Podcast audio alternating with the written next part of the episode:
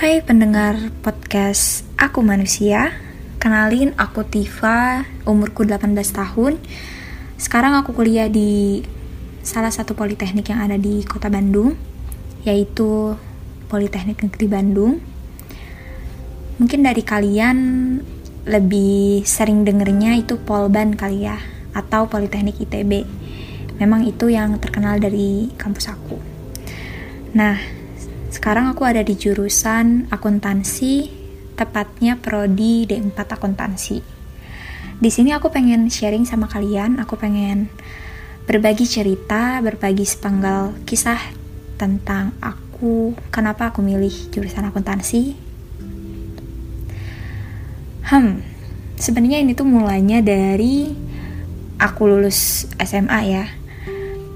Karena di situ titiknya kenapa aku milih untuk kuliah di jurusan akuntansi. Nah, uh, sedikit kisah sebelum aku masuk SMA salah satu SMA di kota Cimahi saat itu itu tuh sebenarnya memang cuma semata-mata karena lulusan dari SMA tersebut banyak yang keterima di uh, salah satu lembaga apa ya salah satu sekolah sekolah abdi negara dan emang ya itu sekolah itu tuh udah terkenal gitu. Jadi aku pengen masuk situ kayak gitu sebenarnya. Bukan emang karena sekolah itu bagus atau nim eh nim apa ya? Nim nim mungkin ya tahun itu. Nim aku lumayan gede jadi bisa masuk situ bukan karena itu tapi memang semata-mata cuma karena aku dengar dari sekolah itu banyak banget yang keterima uh, ke sekolah ke salah satu sekolah abdi negara yang aku pengen gitu. Nah di situ aku emang sekolah juga ya seadanya aja. Yang penting aku latihan fisik aku latihan pesi psikotes dan lain-lain. Dan emang cuman mengharapkan titlenya doang gitu. Tapi ya alhamdulillah aku mendapat lebih dari itu di sana. Aku dapat pengalaman dapat teman dapat relasi dan ya akhirnya aku bisa diantarkan ke Politeknik Negeri Bandung seperti itu. Tapi yang mau aku poinin itu ketika aku lulus. Karena tujuan aku masuk SMA itu aja aku pengen jadi abdi negara ya tentunya. Tapi pada akhirnya aku jadi seorang akuntan. Walaupun belum masih proses untuk menuju itu gitu.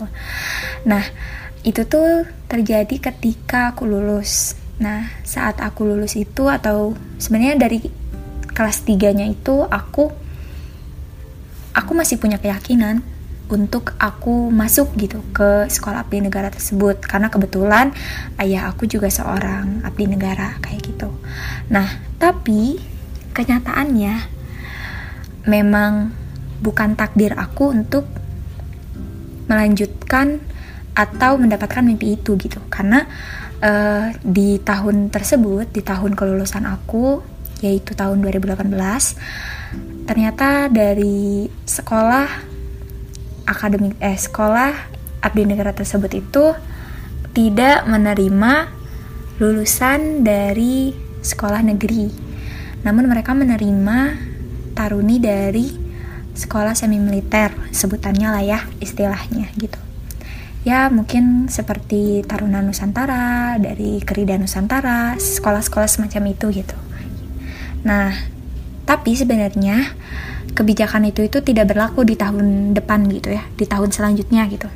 Namun di situ aku ngerasa kayak ya pastilah ya kalian juga baru lulus SMA mas pasti adalah gitu rasa labil gitu. Nah di situ tuh aku ngerasa kayak apa memang itu takdir aku atau memang Allah kasih kesempatannya di tahun depan gitu. Aku masih mikir kayak gitu gitu. Tapi pikiran itu tuh muncul sebelum aku ngobrol sama orang tua. Nah setelah aku ngobrol sama orang tua kan sebelum aku daftar sebelum pendaftaran sekolah abdi negara tersebut dibuka sebenarnya ada PMDK PMDK nah aku tuh disarankan oleh kakak aku kalau ada PMDK PMDK ikut aja ikut aja semuanya gitu. Dan dari guru dari guru BK aku pun menyarankan hal tersebut gitu. Jadi ya udah aku daftar daftar aja tuh. Aku daftar ke Polban aku daftar ke Unjani aku daftar ke Telkom aku daftar ke Presunif alhamdulillahnya semuanya menerima. Tapi karena tiga di antaranya itu swasta jadi ya emang biayanya bakal besar gitu kan. Besar di mata aku gitu tapi uh, yang aku coba PMDK negeri itu cuman Politeknik Negeri Bandung. Karena waktu itu tuh teman-teman tuh pada jadi posisinya tuh lagi istirahat. Terus pas istirahat teman-teman pada bilang hei itu ada PMDK Polban dibuka PMDK Polban dibuka katanya gitu. Terus aku kayak ah PMDK aku cuma denger PMDK-nya doang. Aku gak terlalu gimana ya gak terlalu mikirin kampusnya apa gitu. Cuman yang penting ya gitu emang egois banget gitu kan. Tapi ya udah ya udah alhamdulillahnya gitu kan sekarang malah jadi masukan gitu. Jadi emang bermula dari kayak gitu doang terus aku nge-apply tahunya masuk. Terus pas pada akhirnya aku dengar kalau ada kebijakan kalau SMA aku gak bisa ngedaftar gitu siswa dari SMA negeri gak bisa daftar ke sekolah abdi negara tersebut ya aku di situ tentunya kecewa lah ya. Kecewa terus sempat mikir apa aku GPR aja atau aku masuk dulu ke tempat-tempat kuliah yang udah nerima aku dan udah aku apply juga atau gimana gitu. Cuman pada akhirnya aku lebih menyerahkan ke orang tua sih karena kalau aku tuh emang mikir gimana ya kalau aku tuh emang berpendapat kalau kita tuh kan hidup selama itu sampai titik itu tuh udah dibiayain orang tua. Tentunya orang tua juga punya mimpi dong untuk uh, kehidupan kita tuh inginnya ke arah mana gitu. Ya aku ngobrol lah akhirnya sama orang tua. Nah setelah ngobrol diarahkan untuk ngambil yang Politeknik Negeri Bandung jurusan akuntansi. Katanya akuntansi itu dibutuhin lah. Di semua perusahaan di semua lini usaha tuh pasti akuntansi tuh dibutuhin kayak gitu katanya. Cuman ya setelah aku searching searching memang emang benar gitu kayak gitu. Cuman aku di situ gak searching sampai ke teknologi gitu. Nah nantilah ya kita bahas tentang teknologi di bidang akuntansi. Intinya setelah itu aku akhirnya memutuskan untuk lanjut kuliah di uh, Politeknik Negeri Bandung gitu. Nah, uh, di situ aku masih saat aku masuk gitu ya, saat aku masuk ke Politeknik Negeri Bandung, kegiatan pertama itu kan PPKK nih. PPKK itu program pengenalan kehidupan kampus. Mungkin kalau di universitas ospek kampus lah kayak gitu.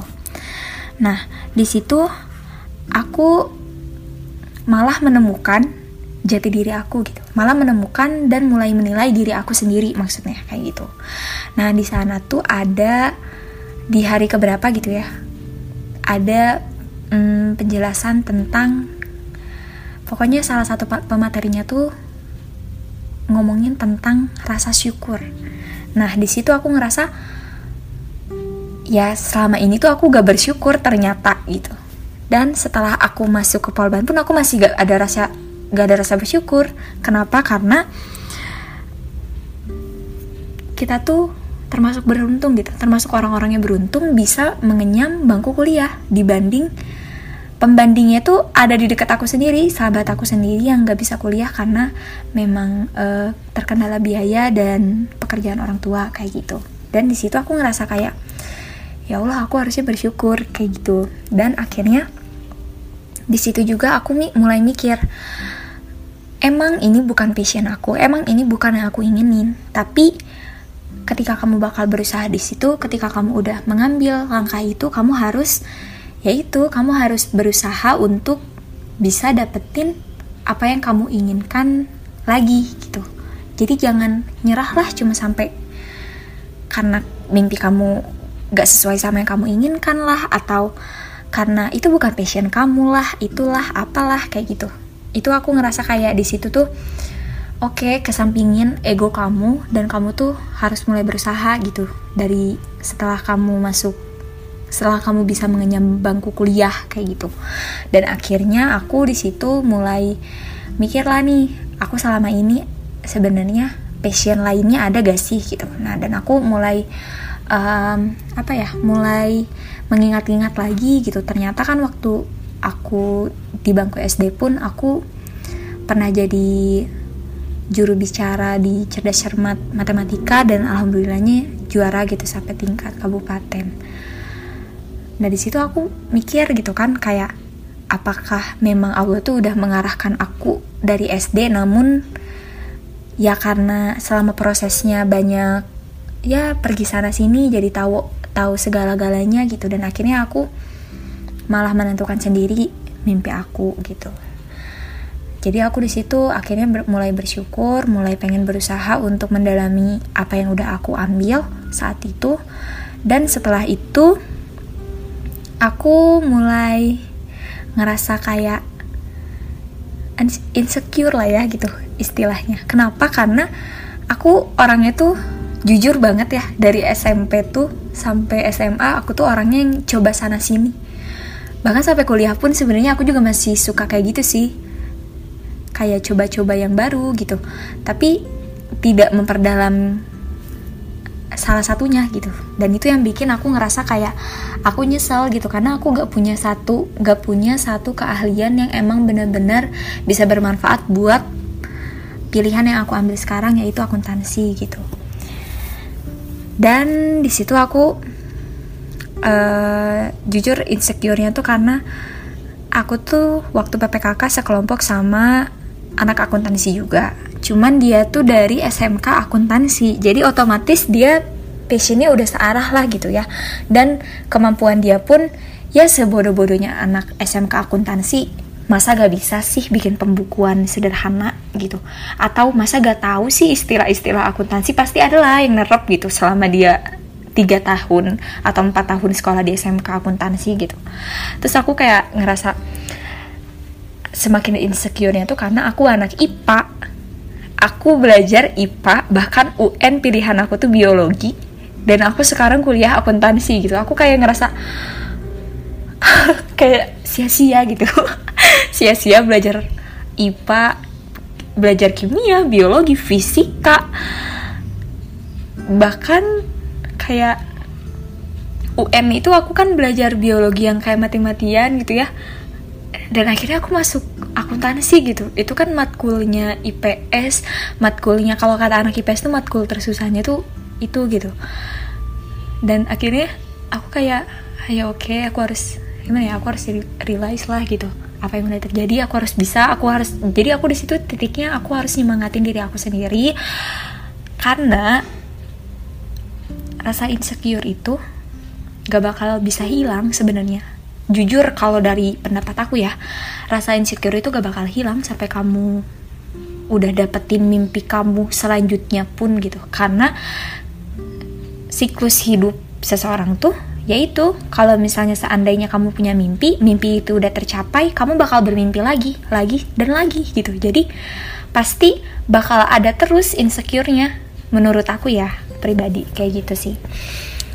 Paling uh, intinya setelah aku menemukan titik aku harus berusaha harus beradaptasi dengan apa pilihan aku saat itu jadinya di situ aku mulai mencari tahu nih apa aja sih yang ada di Polban apa aja sih organisasinya apa aja sih kegiatan yang bisa aku ikutin kayak gitu.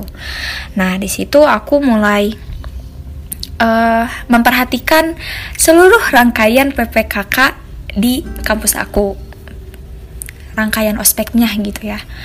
Nah setelah aku mulai uh, merhatiin, oh ada UKM nih, unit kegiatan mahasiswa, ada 24 dengan 4 bidang yang ada di Polban. Terus ada juga uh, organisasi pusatnya ada dua, Majelis Permusyawaratan Mahasiswa, juga Badan Eksekutif Mahasiswa. Di sini aku mulai ngerasa kayak um, mulai berpikir lagi gitu. Karena waktu SMP tuh aku pernah ikut OSIS tapi aku aktifnya cuma di sekbid olahraga gitu. Karena emang hobi aku main basket. Dan dari SMP sampai SMA sampai kuliah pun aku berniat untuk melanjutkan terus hobi aku yang itu gitu. Cuman gak bisa disebut passion juga sih karena tidak apa ya aku gak pernah ikut kalau bukan maksudnya gak pernah ikut sih kayak lomba-lomba ikut tapi kayak gak pernah jadi atlet sesungguhnya gitu. Jadi aku ngerasa kayak itu bukan passion aku gitu. Cuman hobi doang gitu. Terus akhirnya aku setelah tahu ada UKM ada organisasi pusat bahkan ada organisasi yang paling kecilnya itu di tingkat himpunan ikatan. Nah, aku di situ tertarik banget lah sama itu. Karena kan aku masih rada insecure gitu. Kayak aku waktu SMA gak ikut OSIS lah. Jadi kayak kayaknya gak mungkin deh masuk BEM gitu. Kayak ah enggak deh gitu. Terus pada akhirnya aku uh, setelah beres PPKK aku mulai uh, ikut himpunan dan uh, kebetulan juga himpunan aku tuh bersifat wajib kalau di uh, Polban itu jadi uh, keanggotaannya itu wajib dan uh, cuman ada apa ya kayak ya cuman ada pembedanya keanggotaannya doang anggota pasif atau aktifnya gitu. Tapi karena di situ aku lagi apa ya rasa berusaha untuk beradaptasinya itu lagi menggebu-gebu gitu. Jadi aku aktif banget gitu di himpunan. Kayak di kelas juga uh, kayaknya tuh kayak orang-orang bilang apaan sih Tiff ngapain sih? gitu. Kayak gitu-gitu ngapain sih? gitu. Udah mending ngerjain tugas aja lu. gitu kayak gitu. Cuman aku kayak mikirnya nggak deh aku harus bisa mulai ngebalance kegiatan yang aku inginin sama uh, akademik tentunya gitu. Tapi um, di situ emang awalnya susah jujur. Karena aku pun gimana ya aku pun masuk jurusan akuntansi dengan posisi aku nol banget tentang akuntansi. Walaupun kayaknya emang Allah juga emang udah ngarahin aku ke jurusan ini sih. Soalnya waktu SMA tuh aku lintas minatnya akuntansi. Jadi aku ngerasa kayak oh jadi semakin meyakinkan diri agar kayak aku tuh yakin sama pilihan aku karena Allah pun setuju dengan pilihan aku kayak gitu. Jadi aku harus ngebuktiin ke Allah kalau pilihan aku pilihan dia pun uh, pilihan yang menciptakan pun gitu emang sesuai dan aku bakal melakukan yang terbaik kayak gitu. Aku mikirnya ya saat itu. Cuma setelah aku jalanin memang banyak sekali lika-likunya karena tiga tahun belajar IPA walaupun tiga tahun juga aku belajar ekonomi tapi tidak terkhusus ke akuntansi gitu ya. Aku ngerasa kayak ya aku tuh masih nol banget gitu. Gak tahu apa-apa sama sekali dibandingkan sama teman-teman aku yang SMK akuntansi yang dulunya jurusan IPS gitu. Tapi ya udah aku di situ kayak mulai ngerasa oke okay, aku harus kuat aku harus kuat aku harus bisa. Aku selalu ngomong gitu dan aku harap kalian yang mendengarkan ini pun uh, semoga kalian juga bisa memotivasi diri kalian sendiri ketika kalian terpuruk. Karena itu tuh penting banget menurut aku penting banget. Uh, bahkan sampai kalian nanti pun di dunia kerja aku sering sharing juga kan sharing sama alumni alumni gitu. Kayak mereka tuh menggambarkan dunia kerja tuh lebih keras dari dunia perkuliahan. Kayak biasa aja gitu dunia perkuliahan tuh. Malah kalau bisa kalian nikmatin dunia perkuliahan kalian tuh biar uh, di dunia kerja tuh gak terlalu gimana ya gak terlalu stres lah karena kan kalau kalian di dunia di dunia kuliah aja udah stres apalagi di dunia kerja gitu kan bakal stres tambah stres ya makin stres gitu. Jadi aku tuh kayak semakin termotivasi juga setelah sharing-sharing sama alumni sharing-sharing sama kakak tingkat. Tentunya tentang jurusan akuntansi juga ya kayak gimana gitu prospek ke depannya dan akhirnya sekarang aku udah ada di semester 5 aku di sini um, gimana ya ngerasa kayak masih biasa aja sih. Soalnya ya alhamdulillah IPK aku terus-terusan naik. Tapi belum bisa mencapai mimpi aku yang sesungguhnya yaitu IPK-nya 4 tapi doain aja ya. Aku mohon doanya untuk teman-teman semua yang ngedengerin podcast ini. Doain aku bisa dapet IPK 4 amin. Terus um, oh iya sebelum aku nyampe semester 5 ini kemarin tuh aku akhirnya ikut UKM basket dan unit budaya Sumatera Utara. Pasti kalian aneh kenapa aku ikut unit budaya Sumatera Utara? Sedangkan aku sendiri emang orang Sunda. Aku tinggal di Cimahi juga. Emang asli banget orang Sunda gitu. Kalau ikut basket tentunya kalian dari kalau dari tadi nyimak kalian tahulah kenapa aku ngambil UKM basket gitu. Terus kalau yang unit kegiatan uh, mahasiswa Sumatera Utara ini aku ikutin karena ketika aku di awal semester itu aku belum punya temen nih. Dan teman-teman pertama aku tuh teman-teman yang dari nonis gitu dari uh, non ya berbeda keyakinan sama aku gitu. Tapi mereka semua ikut unit kebudayaan Sumatera Utara karena mereka semua punya marga juga. Ya, mereka orang sana asli gitu jadi aku juga otomatis lingkunganku juga terbawa lah ya. Jadi karena teman aku juga orang anak UKM tersebut otomatis setiap kita ke kantin pun dia pasti nyamperin anak-anak uh, unit kegiatannya gitu. Jadi aku juga uh, gimana ya jadi nyaman juga gitu di sana. Jadi kayak ikut nyaman karena orang-orangnya. Terus um, sebelumnya juga aku tuh pernah tinggal di Sumatera Selatan dan di sana tuh lingkungannya keras tapi kayaknya gak sekeras Sumatera Utara gitu. Tapi di sana tuh aku ketemu sama temen aku yang anak yang orang Sumatera Utara gitu. Uh, dia tuh orangnya dididik dengan keras banget. Padahal di saat itu tuh kita tuh baru di bangku sekolah dasar dan dia tuh kayak orangnya aku lihat dia saat itu tuh kayak ngelihat dia tuh udah jadi anak SMP gitu. Kayak udah ya beda gitu sama orang-orang yang seumuran aku saat itu gitu. Kayak dewasa banget terus dia tuh kalau ngerjain apa-apa tuh maksimal. Terus anaknya tuh walaupun dikerasin sama orang tua tapi dia gak apa ya istilah kalau orang Sunda tuh merot lah gitu.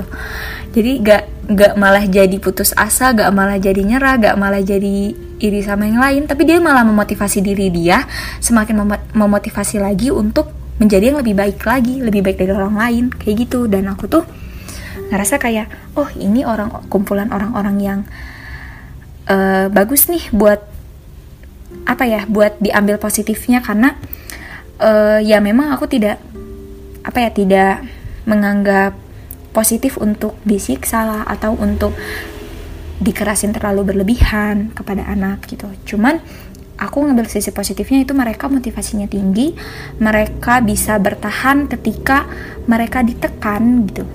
Bahkan ditekannya sama sama orang terdekatnya banget gitu terus mereka juga pantang menyerah dan itu tuh poin-poin yang aku dapetin sampai detik ini ketika aku masuk ke UKM tersebut. Akhirnya setelah aku masuk dua UKM dan emang termasuk orang yang rakus sih karena teman-teman aku sendiri jujur di kelas aku tuh gak ada yang cuman kehitung jari lah yang ikut UKM gitu. Tapi aku pengen eh, orang-orang yang dengar podcast ini semoga kalian tuh termotivasi gitu untuk uh, ngikutin uh, apa ya organisasi atau non akademi kalian gitu. Nah kenapa? Karena jujur aku di dua UKM ini walaupun orang-orang mungkin ngerasa apaan sih gak ada gak ada benefit yang berarti gitu. Tapi kalau kalian ngelihat dari sudut pandang aku ikut UKM tuh banyak banget benefitnya. Kenapa aku bilang banget? Walaupun belum banget banget gitu ya. Tapi ya segitu tuh menurut aku udah banyak. Karena nilai-nilai yang bisa aku petik tuh lumayan ya lumayan lah gitu. Karena apalagi di UPSU gitu. Tadi tiga poin itu yang aku dapat. Terus uh, di UPSU tuh walaupun memang mereka orang-orangnya santai tapi ketika uh, ada proker atau ada pergerakan mereka bisa serius gitu. Jadi aku dapat poinnya tuh kalian tuh harus bisa serius pada saatnya bercanda pada saatnya juga. Kayak gitu. Terus kalau di basket itu aku dapatnya dari sisi administrasi sih sama gimana caranya kalian loyal sama UKM gitu. Karena gimana ya? Eh, nggak uh, bisa aku jabarin rinci sih ya karena pasti bakal panjang banget. Intinya dua poin itu yang aku dapat dari basket. Dan semua nilai-nilai itu aku jadiin motivasi aku untuk dapat lebih lagi dari itu untuk dapat yang lingkupnya lebih besar dari hanya sekedar UKM gitu. Maksudnya kan kalau UKM lingkupnya ya itu itu aja gitu. Kayak lingkup terkecil di kampus aku kalau menurut aku nah akhirnya aku memutuskan untuk uh, gimana caranya aku dapat nilai yang lebih banyak dari itu lingkupnya pun lebih banyak orang-orangnya pun jumlahnya lebih banyak dan akhirnya aku memutuskan untuk aku bisa uh, untuk aku masuk ke organisasi pusat Nah, akhirnya aku masuklah ke BEM. Walaupun rangkaiannya untuk masuk BEM itu lumayan ribet di Polban tuh. Kayak harus LKMM dulu, harus ya gitulah ada ada step by stepnya gitu. Dan pada akhirnya setelah aku masuk dan karena aku menikmati setiap proses untuk masuk ke organisasi tersebut, akhirnya aku saat masuk pun jadinya totalitas gitu. Aku uh, setiap aku ikut kepanitiaan aku selalu bekerja secara maksimal gitu walaupun hanya jadi seksi konsumsi lah atau hanya jadi seksi uh, apa ya divisi misalnya divisi pubdoc publikasi dan dokumentasi tapi aku ngelaksanain itu dengan uh, maksimal gitu dan akhirnya pun aku bisa dapat hasil yang maksimal juga setelah aku keluar dari uh, organisasi tersebut gitu.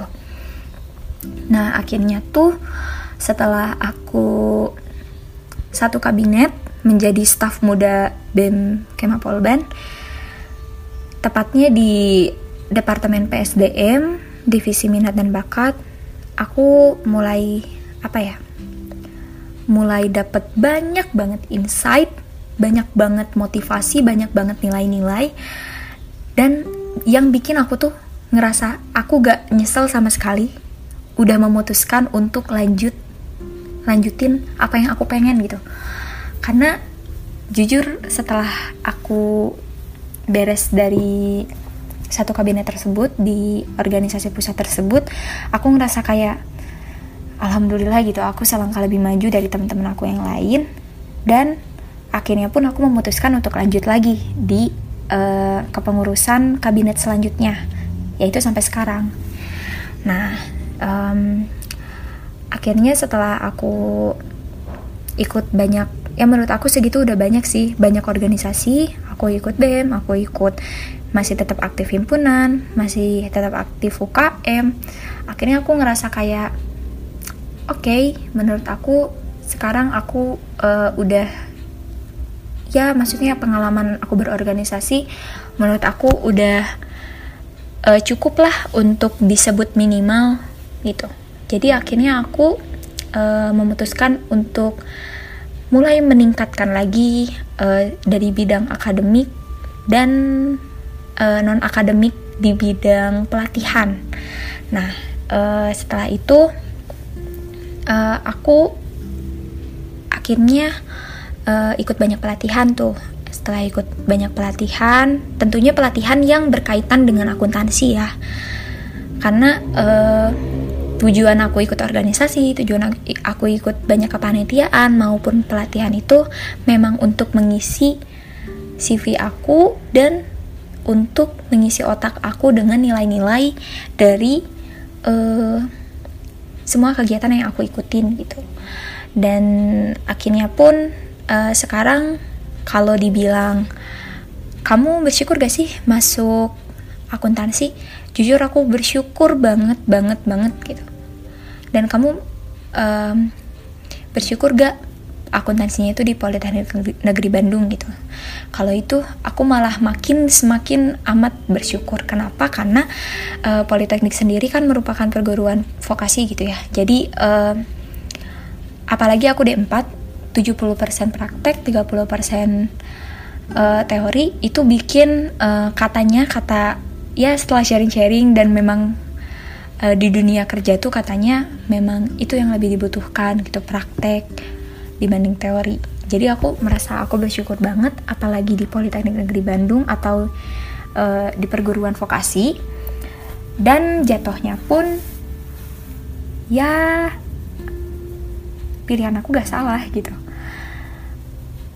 Dan aku pun tidak apa ya gak menyesal gitu walaupun aku gak dapet mimpi aku tapi aku dapet pilihan terbaik menurut Allah dan menurut diri aku sendiri ya akhirnya aku ngerasa semakin bersyukur sih sampai saat ini. Kayaknya udah kelamaan banget sih. Bener kan? Udah 29 menit. Oke okay, jadi uh, paling aku mau sharing sedikit dari sepenggal kisah aku aja. Dari ya semoga aku harapan aku semoga yang ngedengerin ini uh, gak pusing gitu denger bacotan aku denger gundah gulana aku dulu sampai akhirnya aku masuk ke Politeknik Negeri Bandung. Semoga ini bisa bermanfaat juga buat kalian semua, apalagi buat teman-teman mungkin yang lagi labil juga mau masuk ke mana, mau menentukan pilihan apa ketika banyak pilihan yang sedang melanda kalian. Semoga ini bisa jadi referensi lah untuk kalian membandingkan kondisinya dengan kondisi aku, terus gimana kalian memutuskannya gitu uh, paling uh, sedikit pesan aja karena di sini aku sebagai objek yang gak nyesel ya masuk jurusan akuntansi. Mungkin kalau kalian dengar lagi dari orang-orang yang merasa menyesal masuk jurusan akuntansi, pasti pandangannya juga bakal beda. Tapi kalau aku mau ngasih sedikit pesan buat kalian, uh,